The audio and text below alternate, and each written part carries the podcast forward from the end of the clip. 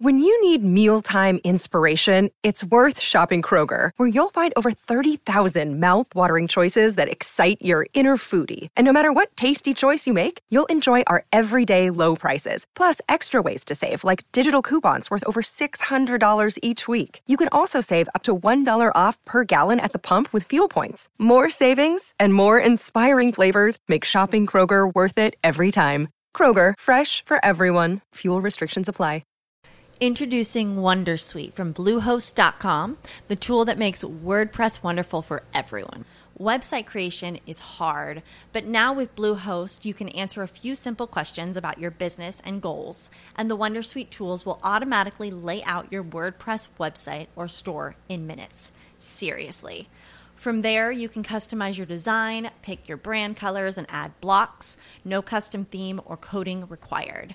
You'll get content suggestions that you can keep or revise, and with Yoast SEO built in, we automatically help you get found in search engines. From step-by-step guidance to suggested plugins to an AI-powered help bot, our built-in tools make WordPress wonderful for everyone. Whether you're a beginner or a pro, you can join over 2 million Bluehost users. Go to bluehost.com/wondersuite. That's bluehost.com/wondersuite. You're listening to the Impact Theory Podcast, your source of empowering ideas and actionable techniques from the world's highest achievers. Join host Tom Bilyeu, serial entrepreneur and co-founder of the billion-dollar brand Quest Nutrition, on a journey to unlock your potential and realize your vision of success. Welcome to Impact Theory. Hey everybody, welcome to Impact Theory. You're here, my friends, because you believe that human potential is nearly limitless, but you know that having potential is not the same as actually doing something with it. So our goal with this show and company is to introduce you to the people and ideas that will help you actually execute on your dreams. All right, today's guest is a Grammy-nominated singer-songwriter, poet, rapper, and music producer who has written hits for both himself and a star-studded cast of artists including Pharrell Williams, Big Sean, 2 Chainz, Wiz Khalifa, Avicii, Nick Jonas, and countless others. His smash hit, I Took a Pill in Ibiza, dominated the global charts. It was streamed roughly 1 billion times on Spotify and roughly the same number of video views on YouTube, and reached the top 10 in 27 countries. His songs Please Don't Go and Cooler Than Me have been certified platinum and double platinum respectively, and the monster hit songs Sugar, which he co-wrote for Maroon 5, and Boyfriend, which he co-wrote for Justin Bieber, together have been viewed over 3 billion times on YouTube alone. But what makes his story so interesting isn't just the insane level of success, it's that he gained it all, lost it, and then managed to gain it all back. After the explosive success of his freshman album, he struggled to make another hit. In fact, he recorded 2 sophomore albums, both of which his label refused to release, and he was ultimately dropped from the record company and slid back into obscurity. Totally disillusioned with fame and the trappings of success, but convinced he had more to give, he embarked on an incredible journey of self-discovery that led him to transcendental meditation, solitude, India, the Landmark Forum, and a whole lot of truth. He gave away most of his possessions, bought a van, lived in it, and traveled around the country playing music for free. And not unsurprisingly, this period of introspection found its way into his music, and from that, the mega hit I Took a Pill in Ibiza was born. Now with a bigger platform than ever, he's not only making amazing music, he's sharing what he's learned along the way.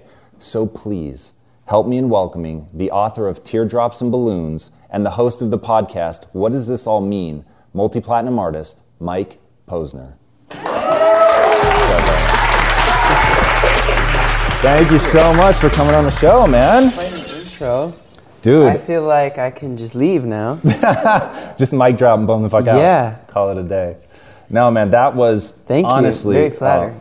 The funny thing is, and I get that response frequently from people, and the truth is, I'm literally just trying to find the honest through line of you. It's powerful because when someone sees you in a way that you don't necessarily see yourself, you can start to see yourself that way. So, not speaking conceptually, like right then, like 30 seconds ago, you said a few things. One, like you added up the number of the songs I've written for other people and how many some billion. I had no idea. Over 3 billion views. That's just YouTube. Yeah, I had no idea. And then secondly, you said with a larger platform than ever, which is true, but I never thought about that until right now. So you acknowledging me is changed my concept of myself. It's actually really interesting, and I know exactly what you mean. And what I found so interesting diving into your story was how you've really ridden the journey of self-discovery. And what I love is when everything seemed to be falling apart, you doubled down on you and figuring you out rather than doubling down on just music, which I thought was pretty interesting. Were you consciously aware of like, I want to find myself, or was it just about peace? Like, what was driving that? No, I feel like I don't deserve much credit in the matter. It more felt like I had to. So here's what I mean.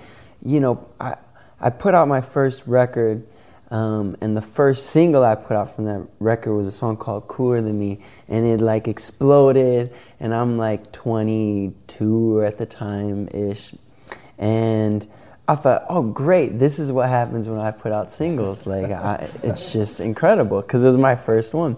And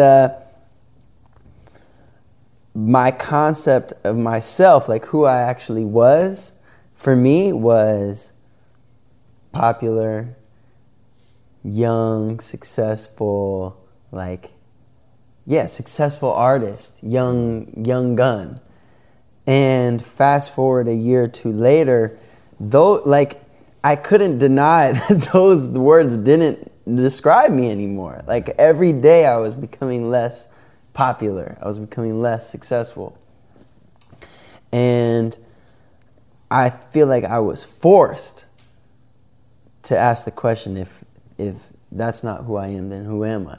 You know, and it's really a privilege to ask that question. I try to remind myself of that and talk about that on my podcast a lot, which, you know, typically, we all know the cliches you're raised to believe, like money or success or notoriety or attention from the opposite sex will like fill you up and solve all your problems. And people always told me my whole life that's not the case, you know, like I heard with my ears and my brain, but I didn't really believe with my heart, and I didn't like really live a life that reflected me knowing those things. So I had to find out for myself. So what did I do? Like all the people that told me money couldn't buy happiness, in my head I would say, you just haven't made enough money, you know? Like, I'm going to make more than you, and then I'll be happier than you.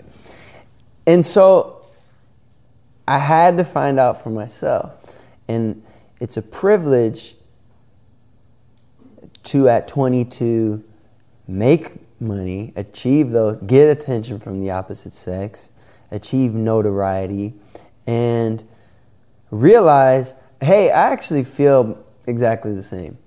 I didn't really feel worse. I don't think it really made my experience of life worse, but it didn't make it better, which was scary because I really thought it was going to. And so now I have the privilege of asking, if not that, then what? Mm.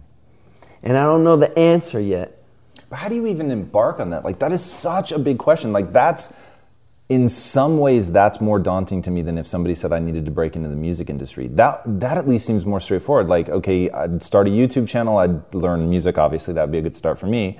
But you play, you put it out there, you know what I mean? You hope you attract an audience. But answering the question of what does this all mean, like, where did you start? I was between records, like, I was kind of during this period, and I went to the studio with my friend Big Sean. I know you drop people's names on these shows. I've read your thing. You're going to be dropping a lot of names today, so just get crazy. But it's just like we live in LA, like you meet people, but I want to distinguish Sean from like a usual name drop because Big Sean and I were friends in Detroit. Like when we were both 18, the end of high school we met before either of us had any success. And he used to come to my mom's house. We'd make music in my mom's basement. He calls my mom, Mom. You know, like when he played his first like homecoming show in Detroit, my parents were in the front row. Wow, that's cool. So it's kind of different. Anyways, as a long introduction to the actual story, which was I'm in this sort of down period, and Sean invites me to the studio in LA. Now we both live in LA, so I go to the studio, and this guy's just like glowing, you know. In his career, after like years of stagnation, his career is taking off. He's got his first hit, and he's one at this. Like, when I saw him in the studio, he was one of those guys where you just felt good being around him.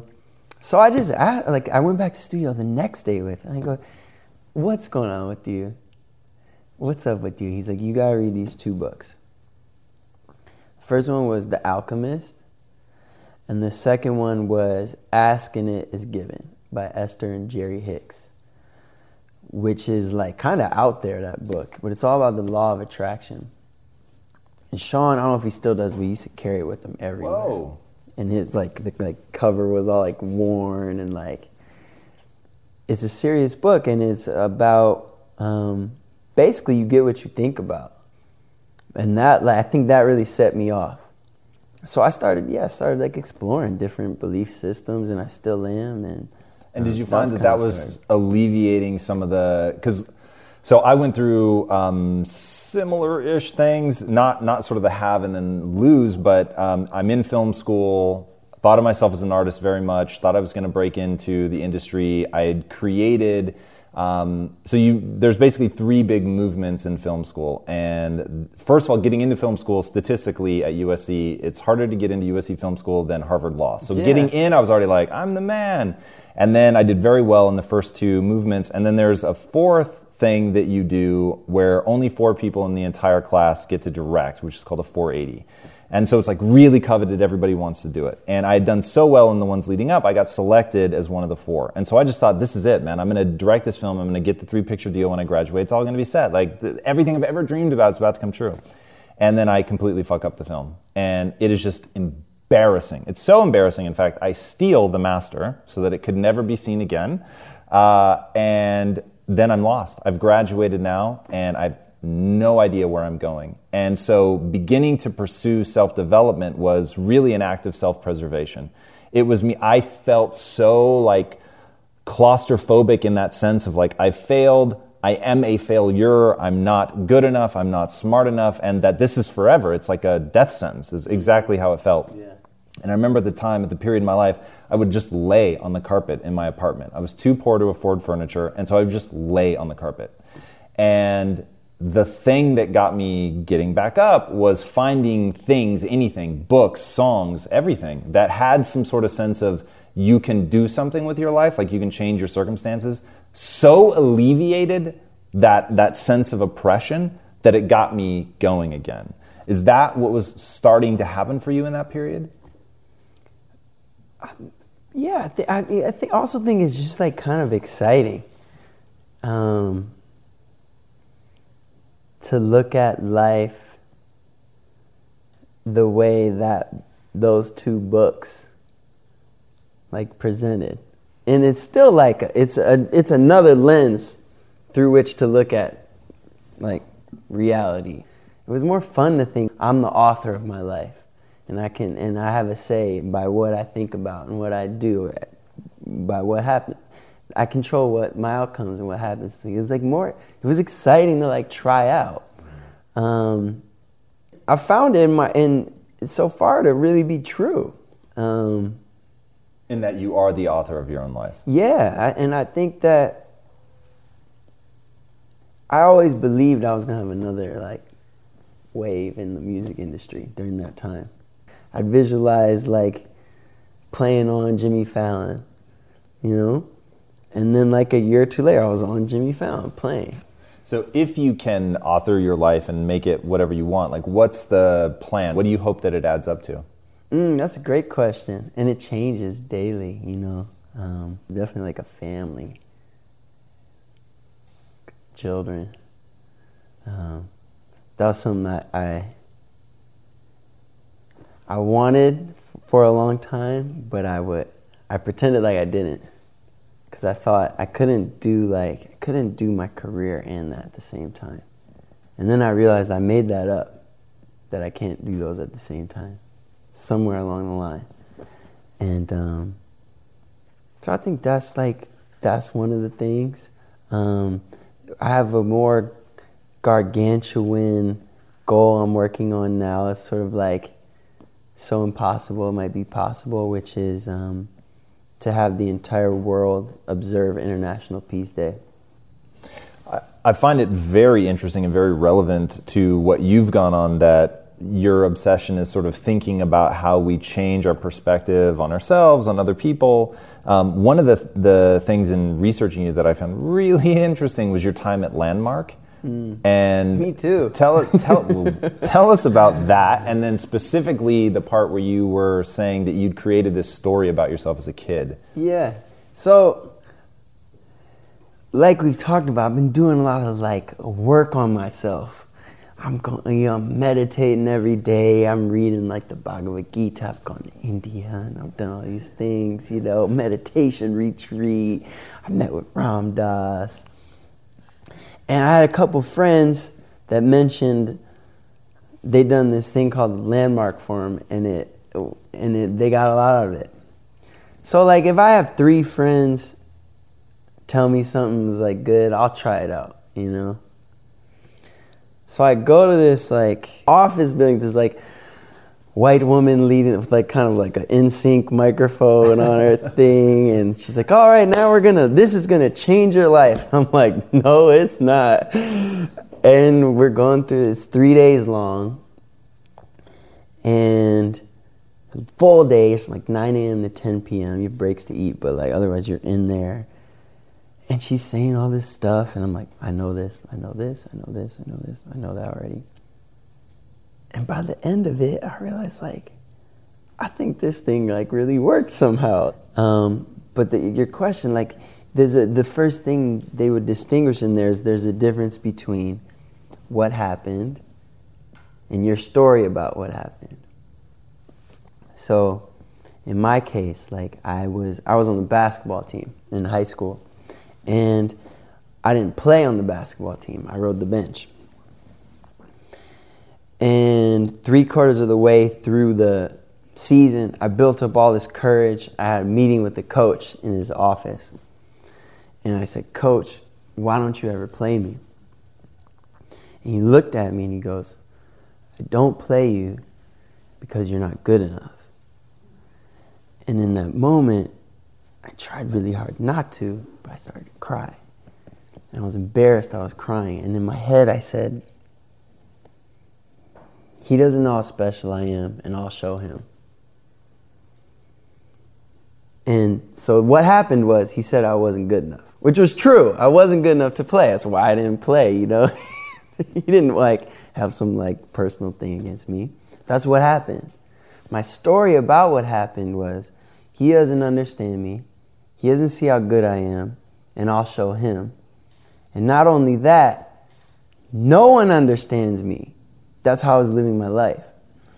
And it took this lady in an office building like for me to see that. So what are some of the bricks that have been transformational for you? So obviously, going to the Landmark, realizing the story that you tell yourself about yourself is important and that you really need to take ownership of that. The very fact that you are the author of your own life, that seems like it was another big one. Mm-hmm. I know that you did this 7-day retreat of total isolation, which sounds so painful and then makes me think, God, do I have to do it because I'm so afraid of it? Maybe. But walk us through that. By the way, your podcast is phenomenal for anybody that really wants to get into like self-transformation, exploring the self. It really, really impressive. The episode around your time where you're reading your journals, really unfiltered. I thought it was super interesting. And you had a couple like what seemed like pretty big moments for you that I think you've carried with you moving forward. Walk us through like what the experience was like and what those moments were. You know, you might remember them more than me if you listened to it more recently. And that's one of the scary things, you know. I think this stuff is a practice. As much as I'd like it to be, boom, I got it, breakthrough moment, I have it forever now. I'm not sure it is so much. A lot of this stuff, I guess I shouldn't, this was maybe another brick. I'm going to jump back. What was that in January this year, my dad died. And I knew my dad was going to die. He was sick for a while. And why it's a brick, one of the gifts I got from him dying was that it reminded me I'm going to die too, which of course I knew in my head, but it like really reminded me. And it made me look at this list of stuff that I was putting off that I was going to do when I'm done being popular. I was going to do this stuff. I was like, no, I should probably do that now. So like on that list was like Landmark. On that list is like starting a podcast. On that list was spending time in solitude. I'm just trying to like do that stuff because it's calling to me. So I Google like where I can go for a meditation retreat that's led, and I think there's a lot of value to that. But I was just curious like what happens when I'm totally alone. So I found this place in Colorado. It's called the Tara Mandala Buddhist Monastery. They have these like cabins that are, each one is set up for you to be like totally alone.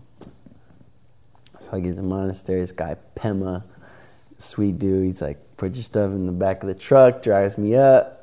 He's like, here's the wooden stove, here's like the axe, there's a radio, like if you're dying, call us, but if not, like, do your thing. And he just left me.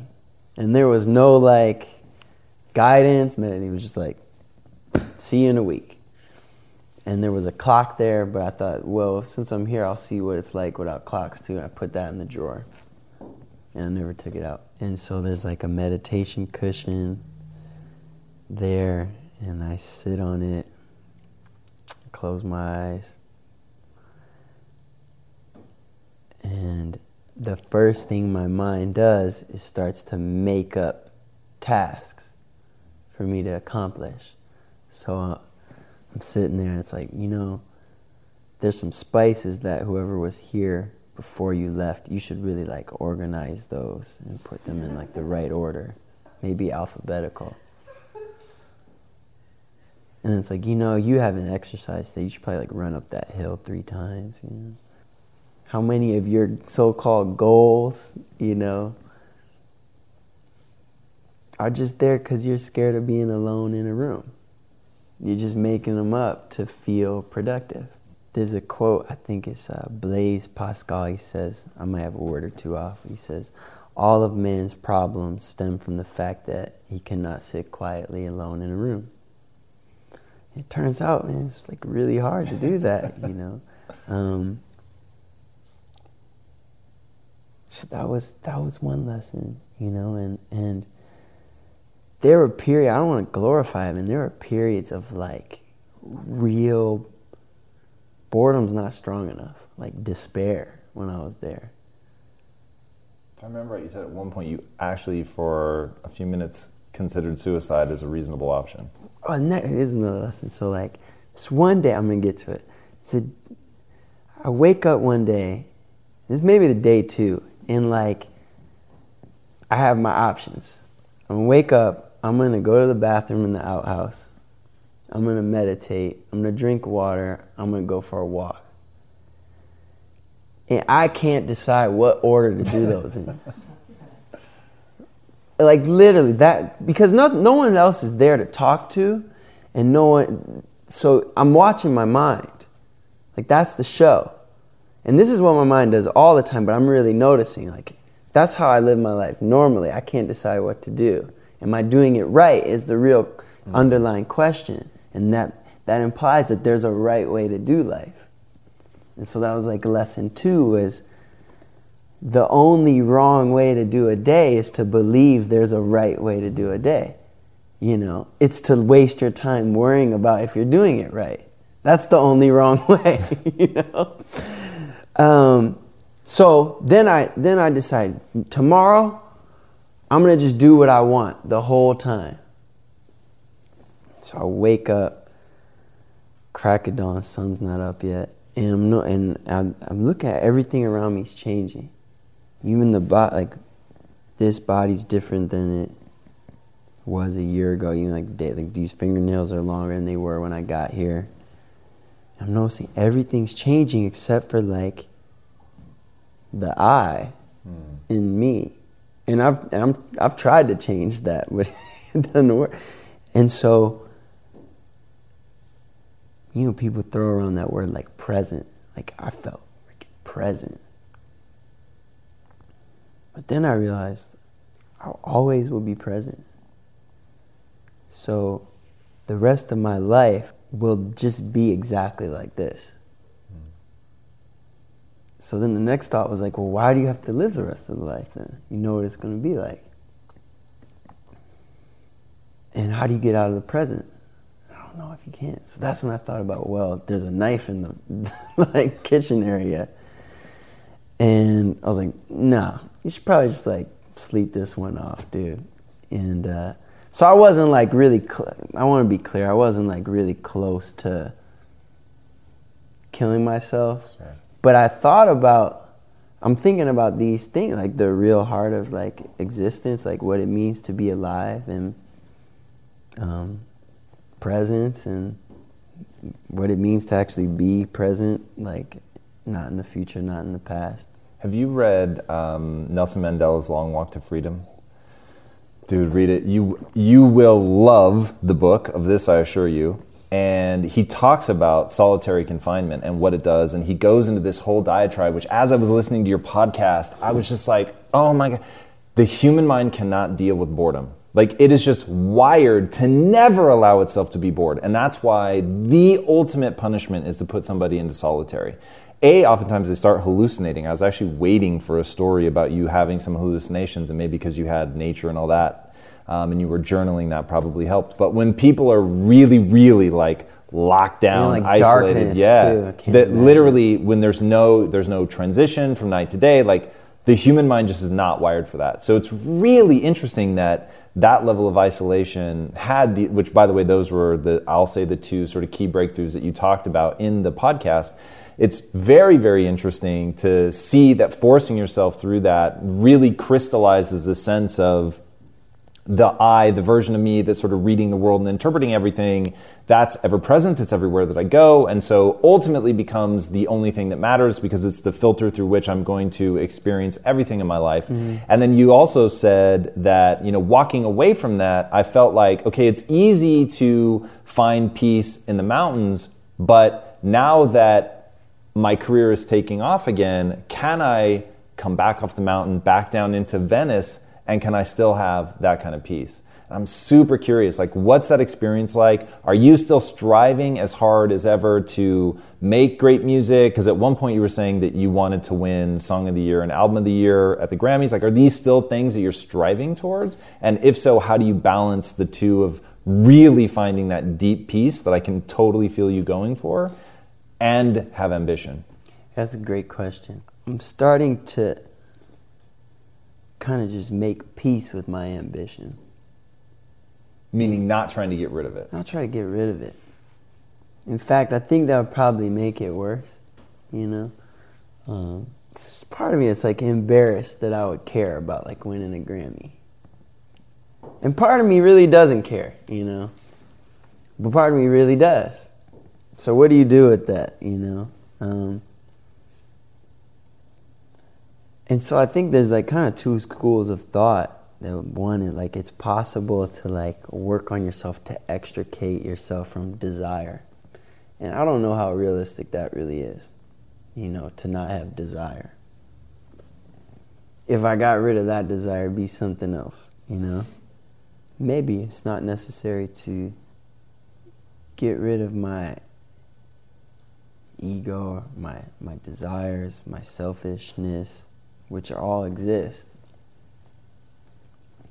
We make peace with them. I think it's kind of a go back to the law of attraction things. Like the more you focus on, like, I have this desire that I don't like, the more you're going to get that. So I still make music. I really like to make music. It's really fun. I'm not sure I could stop. And it's tricky when you do something you love for a living and you're successful at it, you know, which I'm blessed to be. You are too. Are you after you get the success, are you doing this because you want more success or you still love it? Well, the answer is probably both. People, myself included, it's nice to be liked, you know? Do I think, like, if everyone hated me, I could figure out how to be happy? Yeah, I'd like to think so. All right, so what I really want to know is how you express your drive. So you learned to play guitar quite late in life, if I'm not mistaken. Mm-hmm. So how did you go about that? Like, as somebody who's taken guitar lessons, that's a big task, especially if you can already create music other ways. After my first sort of like wave of popularity had crashed, you know, I went from like doing concerts all over the world, like taking my shirt off at shows, making more money than I deserved, to like overnight kind of having like a completely open schedule. And I was just like alone in my house. And so I guess kind of similar to the, I guess, solitude moment in a different way years before, which was like, what do I want to do? You know, do I even still want to do music? Because I don't have to. There's just like nothing to do right now. It reminded me, I don't know if I had heard it at the time, but it reminds me of, there's like the Steve Jobs moment, where he gets fired from Apple and he has this moment that, hey, I even though I've been fired, I still really love what I do. Mm. And so he starts another tech company next. And I felt like that. Even though like I'm not as popular as I was, I still really love music. And so I thought, maybe I'll take this time to get better at music. I didn't know how to play guitar at all. I didn't know how to play piano at all. So I just thought, like, man, I'll take, like, some piano lessons. And I found this, like, who became my mentor. His name was Norman Henry Mamie. And he became sort of like a father figure to me. So I just did exactly what he said. I just got really into it. And I went like that. And I did the same thing with guitar. I'm a big believer in teachers, you know. Big believer in teachers, like. I couldn't get that good just like YouTube playing on my own. I had that guy, that relationship that I'm accountable to. Makes a big difference. How do you find a great teacher? The best way is if like you have someone else you trust who's good that recommends them. You know, so my guitar teacher I found through James Valentine, who plays in Maroon 5. He's like, this is my teacher, and he's awesome. You know, that's how I learned, just practicing. You know, you just gotta suck for a while, you know, but like you get good. It's easy to get frustrated like after a day's work, like I really worked hard on that. But like if you do that for a month, it's like, it's crazy what you can accomplish. Speaking of hard work, there's a great quote by Jay-Z, "You think I work this hard to stay the same?" You've talked a lot about, like, in your change, like, when I think about even just the persona of you and, like, the Boom Chicka Wow Wow song to now, the change is incredible. Yeah. You quoted Gandhi as saying, "I have no allegiance to consistency, only to truth." The truth, yeah. There's a story Ram Dass used to tell. I don't know how true it is, but Ram Dass told a story about Gandhi that this is where the quote comes from, that he was leading a march. And there was like thousands of people following him. And there were some particular details, like it was a holiday or something, maybe something with the police or something, and he decided, this march is actually going to do more harm than good. And everyone's going to like, you can't cancel the march now. Like, you know, look. And he said, my allegiance is not to consistency, it's to truth. And so he called off the march, you know. And I think that's important, you know, it's important. And it's tough. So like, you got to reassess. So now you have this additional layer, which is success. So for you to change could actually be really expensive, like in a really real way. How do you not get trapped by that? For instance, obviously to write another song that's in the same vein as I Took a Pill in Ibiza, it's like, I'm sure everybody wants you to do that. But then how do you stay true to where you are creatively? Like even Mansions, right? Like the way that you can line up your interviews, and even if you block the hair, and I couldn't see that you had green hair, which you did for pretty much every interview you give on Mansions. But even if I couldn't see that, I could tell literally from the first sentence, this is a Mansions interview. Like the way you talked, like the presence that you had, everything was just different. Yeah. And so you clearly have not been afraid to make pretty radical changes in the way that you present yourself. Like honestly today, when I was doing the research, I'm like, I actually don't know who I'm gonna get. I don't know if I'm gonna get podcast Mike, if I'm gonna get Mansions Mike, you know, if I'm gonna get sort of mainstream pop Mike. Like you're very capable of going in like these really, and when you're in that lane, you're crazy consistent. But then you'll be in the next interview and you'll be radically different. And I'm like, what the fuck? It's so fascinating because as an artist, what I've read about musicians especially is their big torment is my fans, my managers, everybody, they want me to, the hit was here and to just keep being that. And the irony is, so this is full confession. So Spotify just recommends music to me all the time, right? So as I began the research, there were like 3 songs that I have of you in my playlist. I didn't know were you. I didn't know the Mansion stuff was you. I should have, because your voice is so fucking unique. But it was so different than the other stuff that it didn't click. And so when I started looking, I was like, Jesus, even musically, you're like capable of not only writing for people all across the map, but even when you do it yourself, it's wildly different. And so while I'm a huge believer in change, I love change, but as an artist, man, fuck. Like if I rolled up one day and just did the interview style totally different, people would be like, the fuck? Like, and I would be tense to do it because it's like, I want a guest to know like there's consistency and you don't have to worry and you know what you're gonna get. So it's amazing, I'm super inspired by it. And I'm just wondered like how much of that is like conscious, like I'm feeling this and want to express it. And how much is like just, you don't even think about it. It's when I feel green, I dye my hair green. I think in the past, I felt that everyone wants me to stay the same. So I would overcompensate. You see what I'm saying? Instead of like just doing what I want to do, I might do the opposite of what everyone wants me to do just to prove I am still autonomous. Tactically, how have you dealt with people that like, so you've even said like, my parents, for instance, at times didn't like when I was changing. So what do you do when it's somebody like that, especially that you're so close to? I have to do what I think is true to myself. And the reality is if you don't do what you want to do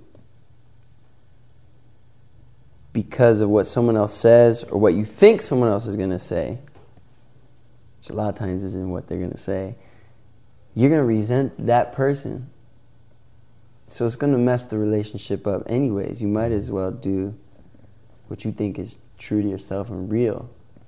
And what I found is by doing that, by expressing myself, what I've gotten over the years, these amazing relationships where people accept that I do that. And now I have the space to do that. And my fans now, did I lose some along the way? Oh yeah, I'm sure, you know. But a lot of the ones that I have now, no, they know for sure my next album is gonna be different than my last one. Like that's what they're a fan of now. I had this moment this summer, I was doing a kayaking trip with my friends, and at the time I had this huge beard. And one of my friends was like, you got the beard, man. He was like, is that on brand? And I was like, dude, I'm the brand. Like whatever I do, that's the brand. So I think that's how I deal with it. Just do, like, what I feel is true to me. And in time, like, the people who really care, like, care to love me. And love is just accepting someone how they are right now and how they aren't right now. That's what love is. So the people that accept me how I am, that love me, they accept that I change. I get that for sure. All right, I'd be very remiss not to ask about your dad and what you went through. What did you learn? What did you take away? How did that shift your perspective? Yeah, thanks for asking. It's one thing I'm learning. My dad died about 11 months ago, so coming up on a year. One thing I'm learning is this thing changes over time.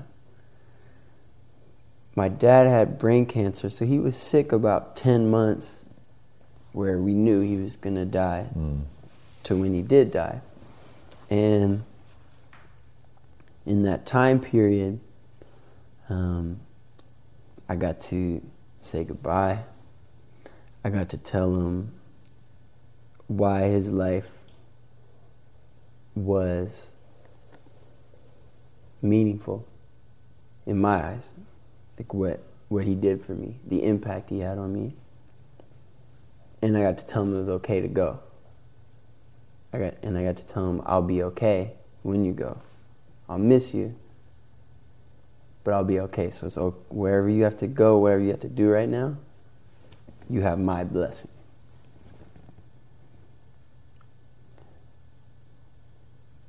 When my father passed away, I didn't feel sad. I felt like I had a father. A lot of my friends don't have fathers. Man, I had a father 29 years. I'm not going to complain because I didn't have him 30 or 31. And I had an amazing father, you know. And so I remember his funeral, and like we had all the family over to celebrate, and I just thought it was like the most beautiful day, that everyone we love was here honoring Dad, and everyone I love is around me, and I had a dad. It was a celebration. And the relationship I have with my mother now,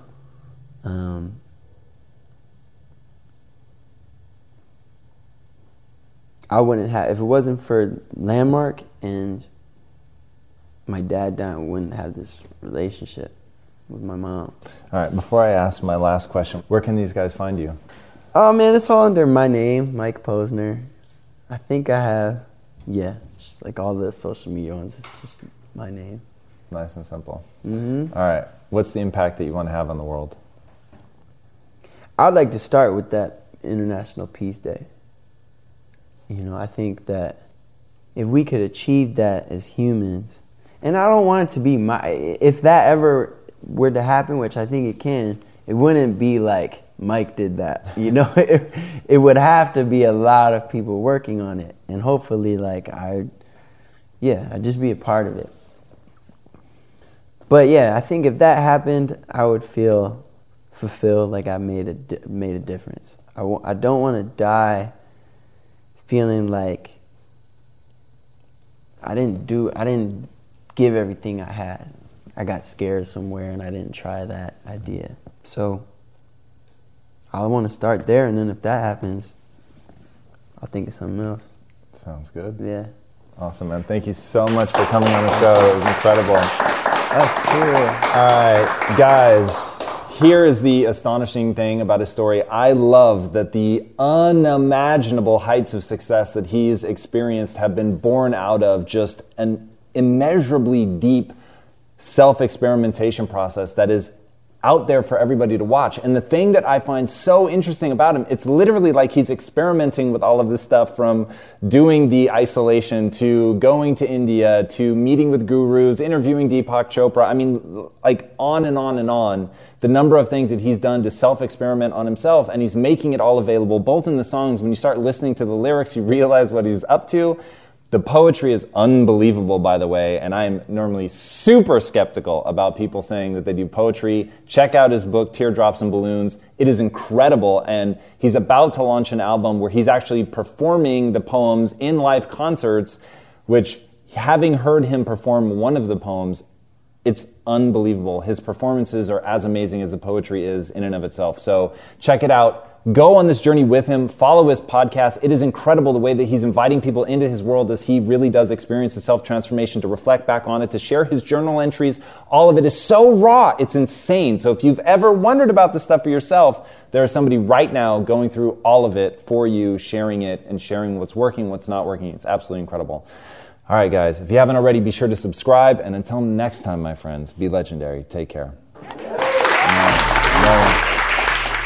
Hey everybody, thank you so much for watching and being a part of this community. If you haven't already, be sure to subscribe. You're going to get weekly videos on building a growth mindset, cultivating grit, and unlocking your full potential.